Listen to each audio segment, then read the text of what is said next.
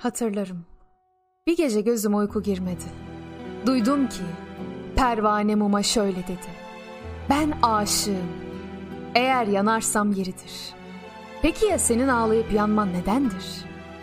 Aydın ruhum rüyasında ışıldayan bir mumun sudan çıktığını gördü. Acaba pervane gibi ne zamana dek yakacaksınız beni? Pervane sabaha kadar kandilin etrafında döner. Sonra vuslat özlemiyle kendini ateşin içine atar. Ateşin ışığı hakikatin bilgisidir. Sıcaklığı ve harareti hakikatin gerçekliğidir. O ateşte yok olmaksa hakikatin ta kendisidir.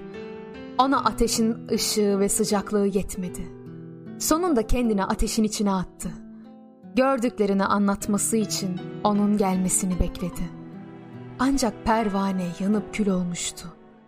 Ne bir şekli kalmıştı ne de bedeni. Senin şevkinle pervane gibi yanıyorum ben. Neden bir gece bile acımıyorsun bana? Aşıkların mumu değil misin yoksa? Pervane ateşten nasıl korkar? Nasıl uzaklaşır? Çünkü onun için ateşte huzur vardır. Pervanenin mumla ne konuştuğunu duydun mu?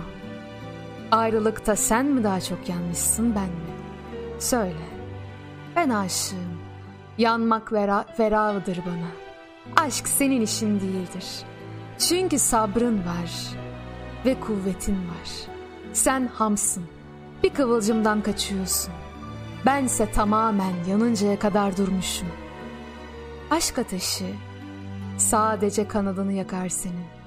Bir de bana bak. Büs bütün yaktı beni. Eğer ayın nuru ve mumun aydınlığı seninse, benim bu yanıp tükenişim niçindir? Eğer mum sen isen, neden benim yanmam gerekir?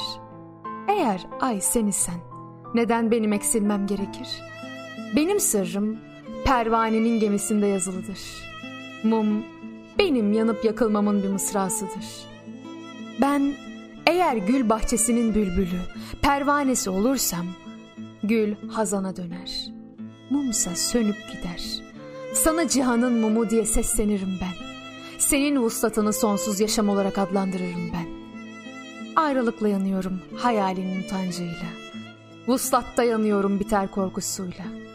Mumun pervanesinin de hali böyledir. Ayrılıkta yanmaz. Ancak vuslat yüzünden yanıp tutuşur. Gönül her iki alemi arzularken iki alemi de kaybeder. Ve iki alemin faydasını da zararını da kaybeder. Kendini muma vuran bir pervane gibi. Senin göz kapağında canını feda eder. Pervaneyim ben. Kendimi yakmak adetimdir. Tamamen yanmadıkça gönlüm huzur bulmaz benim. Bir kişiyi ya da bir meclisi aydınlatınca parlaklığından bir şey kaybetmez mum. Bir kelebek bir gülün üzerine konarsa o kelebekten bir zarar görmez gül. Bizim mum gibi her gülüşümüz gözyaşı kaynağıdır.